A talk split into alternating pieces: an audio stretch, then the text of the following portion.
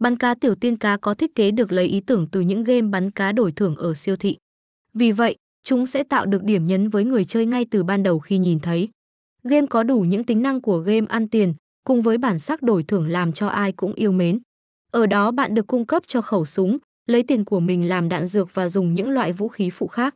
Bạn cần làm là ăn được nhiều điểm thưởng với số đạn dược tiết kiệm nhất có thể.